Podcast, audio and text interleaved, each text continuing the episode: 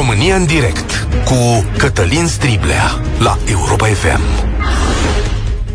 Bun găsit! Bine ați venit la cea mai importantă dezbatere din România. Mi-am dorit să pășiți în weekend cu un gând bun sau măcar cu o jumătate de veste bună dar și cu câteva idei la care să ne gândim pentru perioada următoare, pentru restul vieții noastre următoare. Apropo de experiența noastră comună din ultimii ani, chiar sunt curios ce am învățat din acești doi ani și cum o să-i folosim mai departe sau cum o să folosim lucrurile pe care le-am învățat mai departe.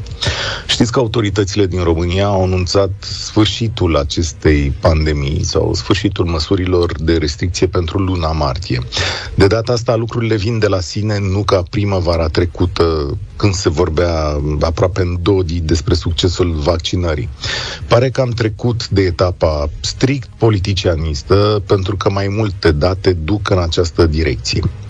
Ministrul Rafila spune că din luna martie este posibil să se renunțe la certificatul digital, sau, mă rog, ceea ce numim noi certificat verde. Dar mai mult de atât, se prognozează o ridicare a stării de alertă, ceea ce înseamnă, de fapt, ridicarea tuturor restricțiilor și a limitărilor pe care le mai avem în viața curentă. Doar la măști se va renunța mai târziu, spune ministrul Rafila, iar doctorul Arafat, care are poziții mai tranșante în această chestiune, a lăsat să se înțeleagă că acest proces este posibil și că se lucrează la el datele de pe teren merg în aceeași direcție. Valul 5 al epidemiei este mai ușor decât prognozaseră autoritățile. Ne așteptăm la 50, ne așteptam de fapt, la 50.000 de cazuri oficiale pe zi, dar am rămas la sub 40.000 și tendința de descreștere este destul de rapidă. Important este ca numărul patrurilor de la ATI să rămână la un nivel cât mai scăzut și uh, în zilele astea se cam întâmplă asta. Iar daunele produse economiei sunt chiar mai mici decât ne așteptam. Mai este și un factor psihologic aici. În această perioadă lumea acceptă boala mai ușor sau credem cu toții că ea are o formă mai ușoară, mai ușoară în comparație probabil cu toate veștile proaste și cazurile grele din trecut, că de fapt la ele ne raportăm. Eu, de exemplu, care sunt în ultima zi de izolare cu COVID, aș putea spune astăzi, domnule, nu e o simplă răceală. Și dacă aș fi știut că e așa, nu aș fi vrut să o fac chiar și în această formă despre care se spune că e acceptabilă, ce să mai... Știu că este o constatare personală și că poate e în răspăr cu altora, dar acesta este genul de repere la care ne uităm. De fapt, majoritatea dintre noi își construiesc opinia ideea despre acest moment traumatic doar prin experiență personală, așa procedăm, prin ce ni s-a întâmplat bun sau rău în ultima perioadă. Și faptul cel mai bun este că suntem în viață, spre deosebire de 100 de mii de semeni ai noștri care nu au apucat anunțurile de zilele astea. Dacă aceasta este comparația pe care o folosim, atunci să spunem că, da, domnule, am trecut de perioada asta cu bine. Dar mai sunt câteva lucruri la care suntem obligați să ne uităm. Avem semeni extraordinari care au muncit până la epuizare ca să salveze vieți. Avem semeni care cred că puterea noastră stă în comunitate și în știință. În egală măsură, sunt la fel de mulți oamenii care spun că reușita trebuie să fie personală și că omenirea a progresat doar prin atitudinea individuală sau că sistemele sociale nu pot înfrânge niciodată individul și libertatea sa. Și desigur am văzut și aici o sumedenie de corupție că altfel la noi nu prea se poate. Da, oameni buni, vreau să vă invit după acest anunț al autorităților române că e gata și o simțim cu toții că e cam gata, nu mai are putere să se războiască cu noi, nenorocirea asta, aș vrea să aflu astăzi de la voi ce am învățat împreună. Ce gânduri aveți la finalul acestor doi ani? Ce v-a rămas în minte? Și la nivel personal și la nivel de societate, da? Adică, dacă ar fi să luăm o idee din această nenorocire, care ar fi aceea? 0372069599. Repet numărul de telefon 0372069599. Cum primiți acest anunț al autorităților din România? V-ați făcut planuri pentru perioada de libertate? Cum ar veni imediat următoare? Și aș vrea să știu de la voi ce v-a fost cel mai greu în perioada asta și cu ce învățătură rămâneți după acești doi ani care sperăm noi că, de fapt, până la urmă despre asta e vorba, nu? Despre speranță, că se încheie, domnule, aici, cum au zis oamenii ăștia, pe 6-7 martie, hai încă 3 săptămâni și gata, scăpăm. 0372069599 Emisiunea asta e și pe Facebook, mă uit și acolo la mesaje cât se poate, dar vă aștept la telefon și stați un pic că vă spun imediat și cu cine pornim. E mai greu când lucrez de acasă din izolare. Lili, salutare, bine ai venit la România în direct. Bună ziua, domnule Striblea. Eu sunt epidemiolog pensionar. Ei, da. Și pentru mine, pentru mine, chiar debutul acestei nenorociri care s-a bătut asupra noastră a fost uh, dezamăgitor din punctul de vedere al deciziilor luate chiar la nivelul Organizației Mondiale a Sănătății. Uh, am să fac o paranteză. Am fost cumva într-o poziție de decizie în 2002 când a apărut SARS-CoV-1. Și când, sigur, uh, pierderile au fost mult mai mici, dar sunt țări care au avut pierderi foarte mari atunci, mai ales cele din uh, Asia. Chiar și un expert de la Organizația Mondială a Sănătății și-a pierdut viața în momentul în care a mers în uh, zona afectată. Dar mi s-a părut că atunci reacția a fost mai promptă pentru că uh, în momentul în care era evident că lucrurile se dilatau și se uh, duceau către întreaga lume, Organizația Mondială a Sănătății tot spunea mai stați un pic, mai stați un pic. Eu am trimis mesaj în nume personal la Organizația Mondială a Sănătății acuzându-i pentru acest lucru. Apoi uh, au fost momente în care, categoric, ca epidemiolog și specialist în boli infecțioase, am înțeles că trebuie să facem lucruri. Adică să respectăm niște lucruri, unele de bun simț, da? Pe care noi le-am cam ignorat de multe ori, da? Aia cu spălatul pe mâini supără pe toată lumea și atunci Auzi. când vorbește străinul despre gripă. Vă chiar, chiar, chiar vreau că... să întreb dacă e ceva ce învățăm din această epidemie am rămas măcar cu spălatul pe mâini, sincer vorbesc, adică crezi că oamenilor le-a intrat în reflex să se spele pe mâini uh, de 6-7 ori pe zi? Nu? Nu. Nu? Nu, Serios? categoric nu. Nu, unor oameni, da, poate chiar au fost mai excesiv decât era necesar. Da? Dar, Știi, mi-aduc în general, aminte, nu. Mi-aduc aminte că în prima lună a epidemiei aveam răni la mână de la cât să pun folosisem, știi? Pentru că probabil pielea da, noastră nu era obișnuită. Dumneavoastră aveați și poate că o făceați în exces, că au fost și excese, Sigur. recunosc că au fost lucruri care au fost excesive din punctul acesta de vedere. Pentru că noi n-am fost învățați că mă duc acum către marea supărare a ceea ce înseamnă educația pentru sănătate în școli, da? n-am fost învățați cu lucruri foarte obișnuite, altfel, da, pentru prevenție. Da? Că spălatul pe mâini mm. înainte de masă și deci, ori de câte stai, ori faci lucruri care spui, uh, te pun la risc, e obligatoriu. Ce spui tu da? acum e următorul lucru, că nu am învățat ca societate, că vreau să desprind o concluzie din toată povestea asta. Tu îmi spui că n-am învățat ca societate mare lucru noi, românii, în acest moment, după ăștia doi ani? Mulți dintre noi. Mulți au învățat, pentru că am să vă spun, uh, am să vă uh, destăinui niște lucruri. Vecinii mei, cu care trăiesc de peste 35 de ani către 40, da, pe aceeași scară, uh, au înțeles foarte bine și au făcut lucrurile așa cum trebuia. Aveam dezinfectant în casa scărilor, toată lumea purta mască în momentul în care ieșea pe ușa apartamentului. Uh, oamenii s-au vaccinat, oameni de vârsta mea cei mai mulți, adică 70, 60 și, da? Că așa s-a întâmplat să rămânem. Uh, și uh, scara noastră chiar nu a avut probleme, dar în cartier am avut peste 20 de decese în perioadele succesive, da? care au avut vârfuri. Uh, și am să vă spun o poveste personală. Eu și soțul meu ne-am ferit cu toate regulile astea. El a trebuit să fie operat la un moment dat în mai, n-a mai putut să mai meargă, își făcea exerciții pe casa scărilor. A fost singurul moment în care am lăsat garda jos, după ce hmm, n-am să amintesc momentul ăla, cu noi am învins pandemia, un pic mai târziu, da? Că ăla mhm. pe mine m-a oripilat. Noi am învins pandemia. Uh, și ne-am întâlnit, s-am întâlnit cu vecini care circulau pe scară. Unii au venit din focare, din comunele învecinate, de la părinți, de la...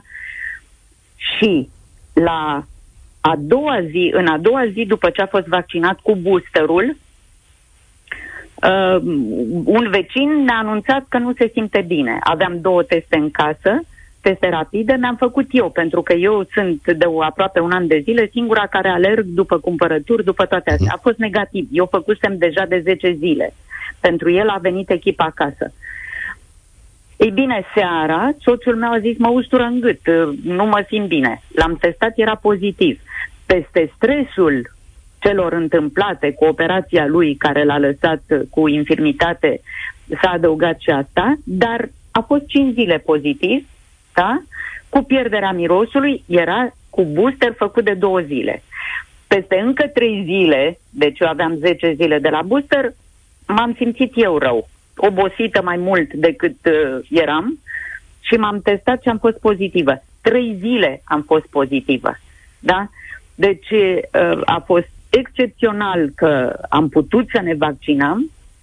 Uh, da. I-am detestat și detest în continuare și pe colegii mei, da, cu nume uh, uh, sonore în medicină, care au îndrăznit da? să intre peste, peste specialitatea mea, că asta era, da?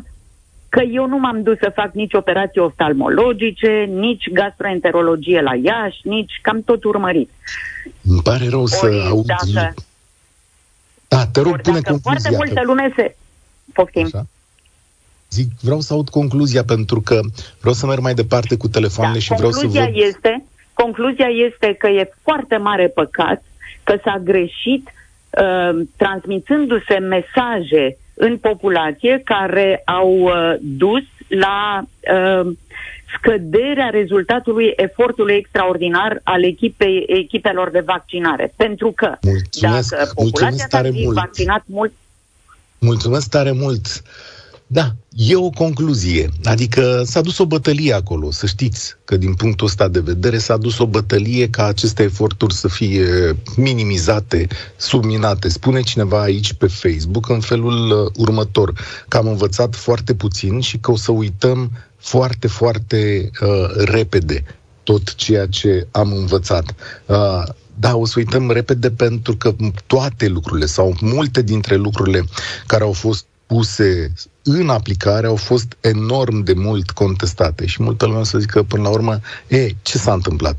Nicu, salutare! Bine ai venit la România în direct! Uh, bună ziua! Bună ziua, Cătălin, ție și ascultătorilor Europa FM. Ce pot, ce pot să zic la întrebările pe care le-ai, le-ai lansat în privința autorităților din România? Care se grăbesc un pic să anunțe nu știu ce relaxări, totuși nu e nimic terminat. Mai este încă, mm. mai este să mai găsește pe drum, în piață, la magazin, virusul ăsta să mai găsește. Nu trebuie să anunț dinainte că am scăpat exact cum a făcut domnul președinte Iohannis cu nu știu cât timp în urmă, anul trecut. Da, nu cred că e același a. lucru. Stai un pic. Știi la ce mă nu gândesc eu? Da, de acord, de acord cu tine. Noi toți avem nevoie, uh, după 2 ani, să mai gândim un pic pozitiv, să avem o speranță, să gândim, bă, am terminat, să termină. Dar, atenție, totuși, nu, nu toți gândim la fel. Nu toți gândim la fel. Unul care gândește cum trebuie și vede, bă, anunță autoritățile că se vor lua restricțiile, să saltă pe uh, situația de alertă, uh, să întâmplă ceva bine. Unul care gândește cum trebuie, știe și cum să se protejeze, știe și ce să facă. Dar între noi sunt alții care, de fapt, nu au respectat nimic cât a fost pandemia asta și nu sunt puțini care o să iese în față cu comportamentul lor, nu știu, mm, eu la asta mă gândesc. Ascult o secundă. Eu zic așa, da. că de data asta autoritățile ne pregătesc pentru un lucru care s-ar putea să fie foarte clar și căreia nu vrem să-i dăm atenție. Va veni o perioadă în viața noastră care se va numi uh, endemie. Adică boala asta nu mai pleacă de aici, trăiește alături de noi, da, deocamdată da, în forma asta slabă, da. în care, mă da, rog, va fi o răceală, cum să zice, deși dacă mă întrebați pe mine, da, ăsta, ăsta e și unul dintre motivele, o secundă, Nicu, să zic și eu. Uh, ăsta e unul dintre motivele pentru care am ales să fac această emisiune mai scurtă astăzi, căci chiar dacă fiind o răceală, da? Eu nu știu dacă mă duce vocea să fi făcut o emisiune obișnuită. Nu-i chiar o răceală, nu-i chiar atât de simplu, nu e o binefacere pentru nimeni. Dar autoritățile ne pregătesc pentru a conviețui cu boala pentru că rezistența socială are limite. Asta e una dintre învățături, că nu poți să aplici restricții pe o perioadă nesfârșită în democrație, dacă vrei. Eu cred că ăsta e scopul da. uh, acestui anunț. Da, de, de acord, de acord, de acord, de acord. Bun, aici, aici rămâne așa și referitor la experiența, la experiențele trăite, fiind șofer de tir, gândiți-vă în pandemie, când era lockdown-ul, aveam două încărcări pe săptămână la o fabrică lângă Bergamo. Mă duceam în Franța și în Belgia. În, în perioada aia, eu n-aș vrea să mă mai întâlnesc cu perioada aia, nici eu, nici copiii mei, nici nepoți, nimeni. Nimeni, pentru că era ceva, era ceva care, în practic, eu n-am fost afectat de boală. Dar ce vedeai în, în jur și cum să trăiau clipele acelea, când te uitai că vii, te întor- mă întorceam din Franța la Osta și până la Bergamo faci trei ore jumate plus minus.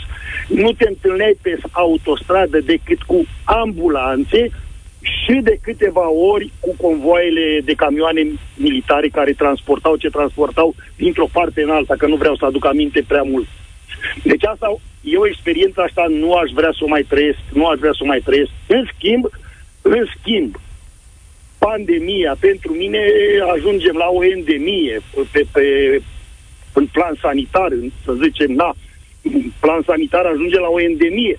Dar totuși pentru mine o pandemie rămân urmările care sunt urmările financiare.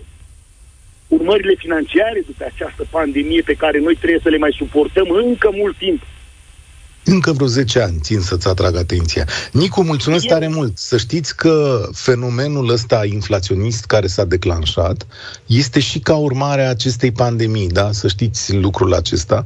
Iar inflația asta ne va însoți uh, foarte multă vreme de acum încolo. Ați auzit deja anunțurile de astăzi că până la sfârșitul anului uh, Inflația poate să ajungă până la 12%, cu vârf în aprilie, desigur, când este Paștele. Dar eu astăzi vă întreb la 0372069599 pe fondul acestor anunțuri ale autorităților române că pandemia se încheie, cu ce gând rămâneți după acești doi ani și cu ce învățătură? Și ce înseamnă pentru voi la nivel personal toată chestiunea asta. Să încheie doi ani enorm de complicați și aș vrea să-mi spuneți cu ce gând îi vedeți astăzi. Florin, salutare! Bine ai venit la Bună România ziua. în direct. Bună ziua! Uh, părerea mea e că nu o să rămânem cu absolut nicio învățătură. Absolut nimic. Când viața își va reveni la normal, totul se da. va da uitării. Totul se da. uitării. Când erau cinci cazuri în România, exact cum a spus și doamna dinainte, erau dezinfectați în bloc, erau de toate. Acum că avem 40 de mii de zi sau cât am avut, toată lumea Alo, e pe părție, da, da, te ascult, toată lumea te la petreceri, toată lumea peste tot. Da. Asta e prima învățătură. absolut nimic. Oamenii într-o societate democratică și în care se poate vorbi liber, vor, își vor căuta libertatea. Este un lucru absolut firesc. Una dintre învățăturile pandemiei este aceea că libertatea individuală și că modul în care individul vrea să trăiască, cel puțin în această țară, este mult mai puternic decât organizarea socială. Ăsta e unul dintre marile uh, lucruri însemnate ale acestei pandemii. Și ne spune, băi, la noi în România, încă sau nu încă, sau mereu puterea individuală va fi mult mai mare decât puterea societății. Și poate trebuie să uh, trăim așa, să ne adaptăm acestui lucru, să învățăm din el pentru a valoriza această societate. Tu îl vezi ca pe un lucru rău, dar să știi că multă lume îl vede ca pe însăși normalitate. Păi da, și îmi asta. Eu sunt o persoană nevaccinată, trecută prin boală. Ok. Ne, așa. Dar eu cred, părerea mea, ceea ce spunea doamna doctor dinainte, cred că are mult, cu siguranță are mult mai multe cunoștințe decât am eu în medicină. Eu am spre zero. Dar cred că principalul factor de răspândire al acestui virus, cel puțin la noi, au fost vaccinații.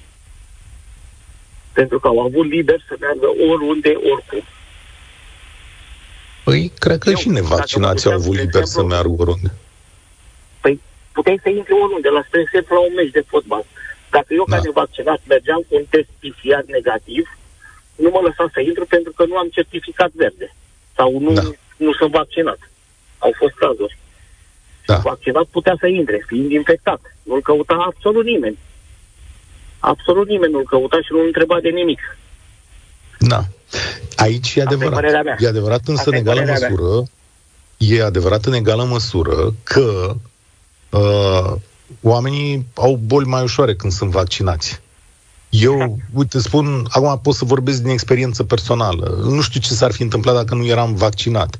Pentru că dacă așa mă simt vaccinat, am mari semne de întrebare cum ar fi fost fără. Deci e o chestiune pe care fiecare trebuie să-și o, să-și o treacă prin propria minte. Înțelegi diferența de, o, de orientare dintre noi doi?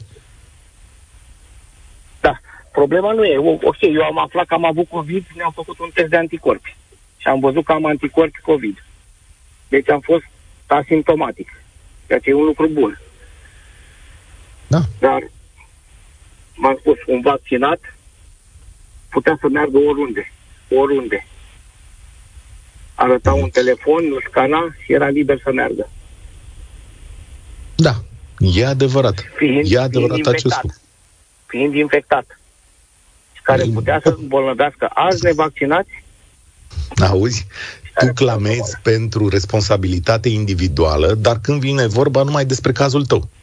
Adică tu îmi spui mie, bă, doar noi cei nevaccinați suntem uh, liberi și responsabili. De ce crezi tu că un vaccinat care era infectat este și irresponsabil? Dar n-am zis că poate era infectat, dar nu știa. Păi așa n-ai știut nici tu. Păi n-am știut nici eu. Păi, n-am vezi, și atunci ce comparație e asta? Păi da, da, nevaccinații nu aveau voie. Eu asta vreau să vă zic. Nu aveau ce... voie să umble, să... Uitați-vă, spre exemplu, la omicron. Și atunci, scuză-mă, nu s-a atins scopul vaccinării, dacă vrei să începem discuția asta, dacă omul ăla era vaccinat și nu avea niciun simptom, nu cumva către asta a atins toată lumea? Domnule, e un virus, îl purtăm, nu dă simptom, că toată lumea e vaccinată, nu o să aibă nimeni simptom. Ba da, ba da, este foarte corect ce spuneți dumneavoastră, dar Asta cu umblatul liber se putea face în momentul în care eram, sau putea să-i vaccineze pe toți. Și atunci un vaccinat nu mai reprezenta un pericol pentru un nevaccinat. asta e bună. Da, uite mă, s-a întors, de asta e bună libertatea. Uite, vezi, de asta o să ador eu libertatea în România. Pentru că s-a întors sarcina asta, știi? Să spui... era frică de nevaccinat. De ce mm. te frică dacă ești vaccinat? Ești imun. nu ești imun, nene. Uită-te la păi mine, că-ți vaccinat. ne imunizăm. Nu știu ce nu. înțeleg ei prin imunizare. Înseamnă? Da, bine. Poate un mesaj prost transmis. Foarte interesantă Dacă discuția eu asta. că nu mai iau virusul, mă vaccinam și în limbă îmi făceam. Da. Acum, da? fie vorba între noi, ai șanse mari să iei virusul și să nu treci cu forma ușoară, Doamne ferește. Da, cu asta rămânem ca învățătură în momentul ăsta, Florin? Uh, Uh, da, eu sper ca lumea să fi să se schimbe, dar nu cred, vă spun. V-am spus și la început, nu cred că se va schimba. Totul se mai dau uitării și vom reveni la ce am fost înainte. Da. Mulțumesc tare mult, Florin. Cred. Spor la treabă îți doresc. Foarte interesantă discuția și vedeți că aici e foarte interesant. În societatea democratică noi avem capacitatea asta ca prin argumente să răsturnăm, știi, validarea științei. Ăsta e unul dintre lucrurile pe care trebuie să le avem în minte ca învățătură pentru perioada următoare. Omenirea va avea de luat decizii mult mai complicate decât pandemia asta. Sunt decizii care țin de viitorul ei și la care nu se uită nimeni. De exemplu, chestiunea încălzirii globale. Uh, noi putem să facem niște lucruri care să reducă gazele de seră pe planeta asta. Cert este că nu o să le facem pentru că vom avea în democrație un tip de discursuri care ne vor obliga să nu facem chestiunea asta. Adică deciziile astea mari care țin de un anumit tip de restricționare sau de invalidare a vieții, așa cum o știm, vor fi teribil de complicate și de multe ori se vor da în bară. La un moment dat o să ajungem în lipsă de resurse, în lipsă de apă, în căldură prea mare.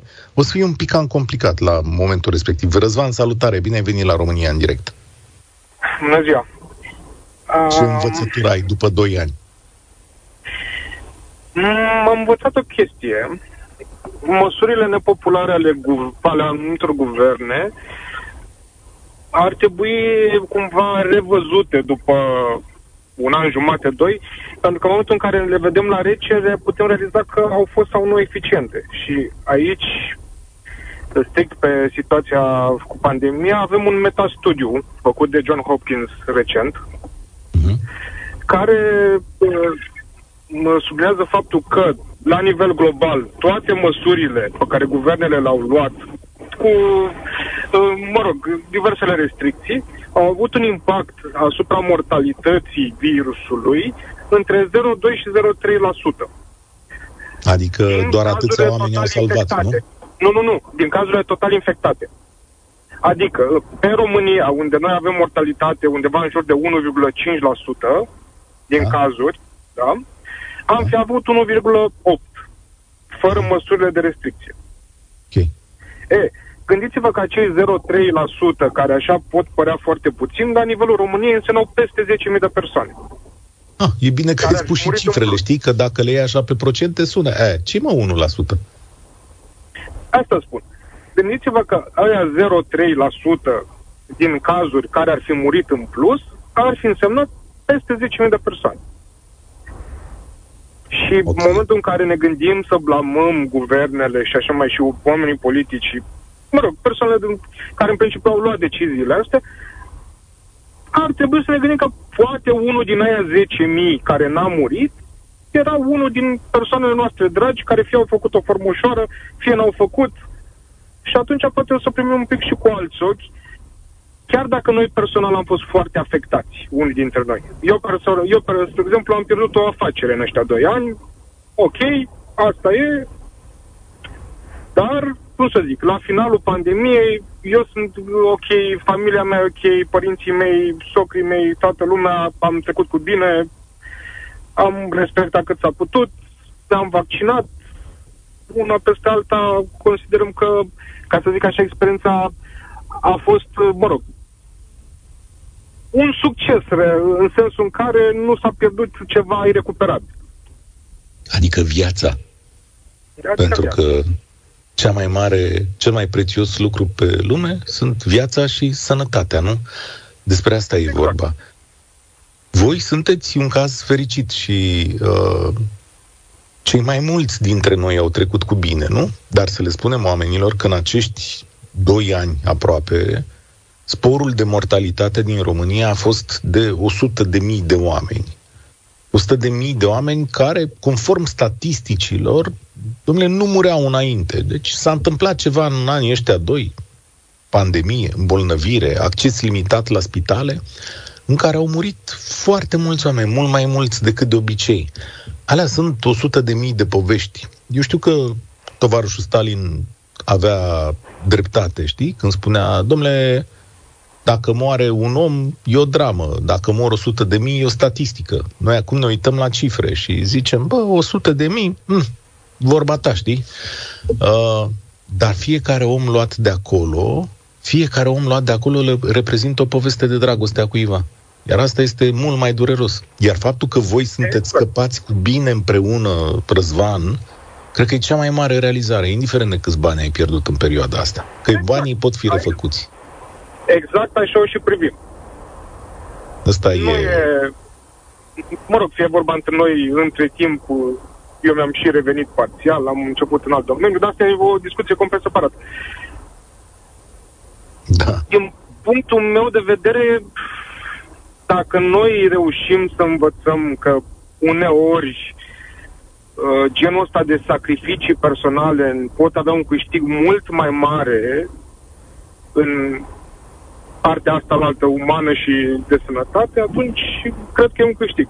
Dacă nu, da, fiecare și-a... Da. Mi se pare că dacă România... peste un an o să înceapă o nouă pandemie cu alte, mă rog, alt, alt virus, alt, dar hai să zicem că s-a repetat complet experiența, din punctul meu de vedere, multe din măsurile care s-au luat ar trebui luate din nou. Uh, da. Mai degrabă s-a procedat corect decât nu. O să las aici, să știi că facem evaluarea autorităților române în luna martie. Chiar o să te chem din nou să dăm note atunci, să vedem cum s-au descurcat ministrii sănătății, statul și așa mai departe. Mulțumesc tare mult! Să știi că avem în față și alte lucruri complicate.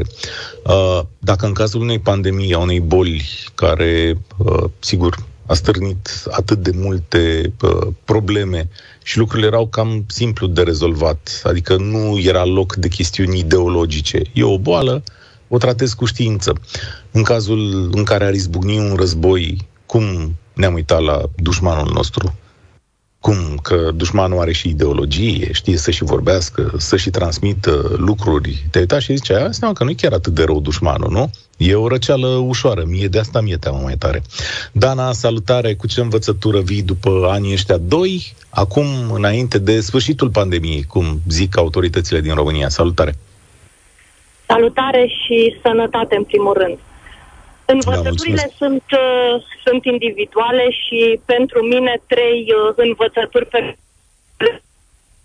următoarele. Lucrurile se pot schimba și se pot schimba dramatic absolut de pe o zi pe alta.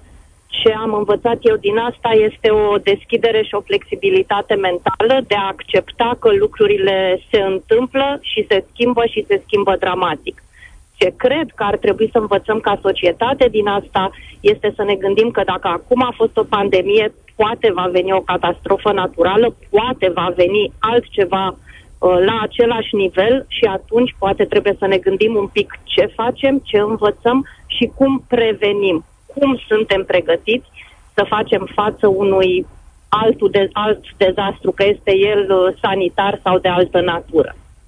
A doua suntem. lecție învățată pentru mine este că vaccinurile salvează vieți. Știința salvează vieți. Și aici, cumva, ce trebuie să învățăm la nivel de societate, din nou, este că gândirea critică salvează vieți în strânsă și directă legătură cu educația și cu lucrurile pe care noi toți le învățăm și le trecem prin propriul mental și prin propriile experiențe. Din păcate, pandemia asta a arătat cumva și acești doi ani au arătat că vocea științei e îngropată în multe alte teorii, mai mult sau mai puțin uh, conectate cu realitatea, însă o lecție învățată pentru mine este simplu, vaccinurile, știința salvează vieți. Dacă lucrul ăsta era mult, mult mai pregnant uh, prezent în societate, acele mii, zeci de mii de decese de care vorbeați probabil nu s-ar fi întâmplat sau ar fi fost mult mai puține. Al treilea lucru important pentru mine și pe care poate cu toții îl vom simți mult, mult mai accentuat în perioada care va veni, este legat de sănătatea mentală pandemia ne-a afectat pe toți în moduri în care probabil nici nu le realizăm în acest moment, la nivel de stres, la nivel de mod în care a trebuit să ne adaptăm cu rapiditate unor uh, lucruri. Drept urmare, sănătatea mentală este cea care probabil ne va da de furcă. De fapt, semnele se și văd de la închis, deschis școli, de la copii obligați să facă față în online și toate lucrurile acestea. Deci trei uh, chestiuni super importante pentru mine la nivel personal și la nivel macro. Sper că putem învăța ceva din uh, aceste lucruri astfel încât data viitoare să ne fie mai ușor. Da, da, să știi că în țara asta, apropo de sănătate mentală, poate facem la un moment dat o deșteptare a României despre asta, uh, lucrurile sunt foarte complicate. Dacă te duci la psiholog, lumea te consideră nebun, dacă ai depresie, lumea te consideră supărat. Și, în general, în foarte multe situații, în țara asta ești luat în râs când vine vorba despre chestiuni de astea, dar amite de pus uh, diagnostice, de rezolvat lucruri și așa mai uh, departe. Societatea noastră nu este pregătită pentru genul ăsta de activitate și își uh, trăiește traumele așa, aproape în neștiință. Ce va urma din punctul ăsta de vedere va fi de studiat, cum să zic, peste 50 de ani, când oamenii vor scrie cărți despre sănătatea minții, nu numai a noastre, ci a tuturor locuitorilor planetei în pandemie. A fost ca un tip de... puteai să faci un studiu uriaș pe, pe tema asta. Îți mulțumesc pentru, pentru ideile tale. Foarte, foarte interesante și foarte, foarte aplicate. Mulțumesc încă o dată. Aș vrea să-l aud și pe Mihai. Sper că avem timp. Da, mai avem timp. Mihai, salutare! Salutare! Aș vrea să încep cu urare uh, mult noroc, pentru că sănătatea avea și de pe Titanic. Da, mulțumesc. Și și în uh, ideea asta, pentru mine, pandemia a dovedit încă o dată că suntem români. Mm, Datorită serviciului am călătorit în pandemia asta și în vârful pandemiei, la început mai ales, eram în Turcia. Acolo am văzut niște măsuri foarte drastice. Adică lor le era frică să iasă din casă, că îi bate poliția. La noi se făcea o hârtie care putea să o facă oricine și putea să iasă pe stradă, ca, prime, ca primă măsură. Da. Și al doilea lucru care l-am învățat din pandemia asta, că suntem români până la capăt, a fost ministrul care a cumpărat măști de 11 milioane de euro de la o firmă de cafenea, o cafenea de băuturi și ceva de genul ăsta. Avem, să știi însă, avem dosare penale pe chestiunile alea și avem și presă care a semnalat lucrurile astea, Rise Project, Libertatea, mai multe publicații care au scris și Oameni acum avem... care muncesc și se țin de ele. Bravo lor și foarte bine. Astea sunt măsuri care ar trebui accentuate în următoarea perioadă, când, când o se vadă măsurile luate sau rezultatul măsurilor. Să știi, acum că nu n-aș face din asta o chestie neapărat legată de România. Dezbateri uh, și furturi au avut cu toții, adică fi fără îndoială de chestiunea asta, dar ar trebui să admitem niște lucruri. Că în România regulile au fost... Într-un război, dintr-o pandemie, dintr-o luptă de genul ăsta, toți câștigă. Sau cineva câștigă. Ah, nu toți, da. corect. Cineva câștigă. E posibil, e posibil și asta. Îți mulțumesc tare mult Hai să rămânem cu acest punct de vedere legat de România, că suntem la final. În România, pă, societatea în care individul și libertatea sa sunt mai importante, trebuie să spunem, au învins în această pandemie. Ăsta nu e un lucru rău. E un fel de a fi care arată stadiul societății noastre și uh, faptul că oamenii sunt dispuși să se bazeze mai curând pe ei înșiși decât pe stat, pe știință, pe medici. Că oamenii au mult mai multă încredere în ceea ce pot face ei decât în pot, ceea ce pot da ceilalți. Și nici nu e de mirare după 30 de ani de zile în care societatea s-a dezvoltat inegal, iar statul în sine nu a fost un partener în această situație. E un lucru la care sau pe de care trebuie să ținem cont. De săptămâna viitoare România în direct se reia din studio, o să vin acolo să fiu alături de voi și o să ne înțelegem un pic mai bine. Spor la treabă, vă doresc! România în direct cu Cătălin Striblea la Europa FM.